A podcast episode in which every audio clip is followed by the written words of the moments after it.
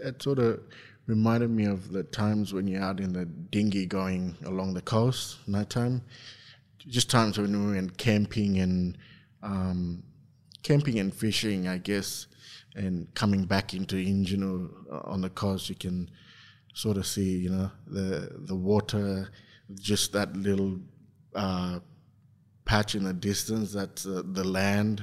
You know, you're traveling at night, um, so you can't see much, and then the stars and all of that. Um, again, I've, I've I've used red in the for the land to represent the soil, so the country where I'm from, um, and yeah, I guess bringing again um, celebrating water, land, and sky, and all that sort of that um, you know form part of our, our culture and storytelling and and you know celebrates who we are and where we're from.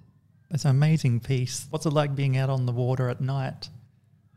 Oh yeah, no, it's yeah, amazing. Um, and because we do a bit of fishing in Cairns, when you're in the city, the, the, lights, I think you can't see the stars as much.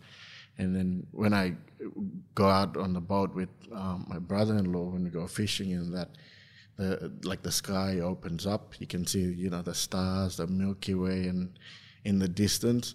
And I guess that work is is sort of um, for, um, looks at Cairns and the time I've sort of spent in Cairns too just the shape of the the mountains and all of that along the coastline. I think I brought brought a bit of that into that work.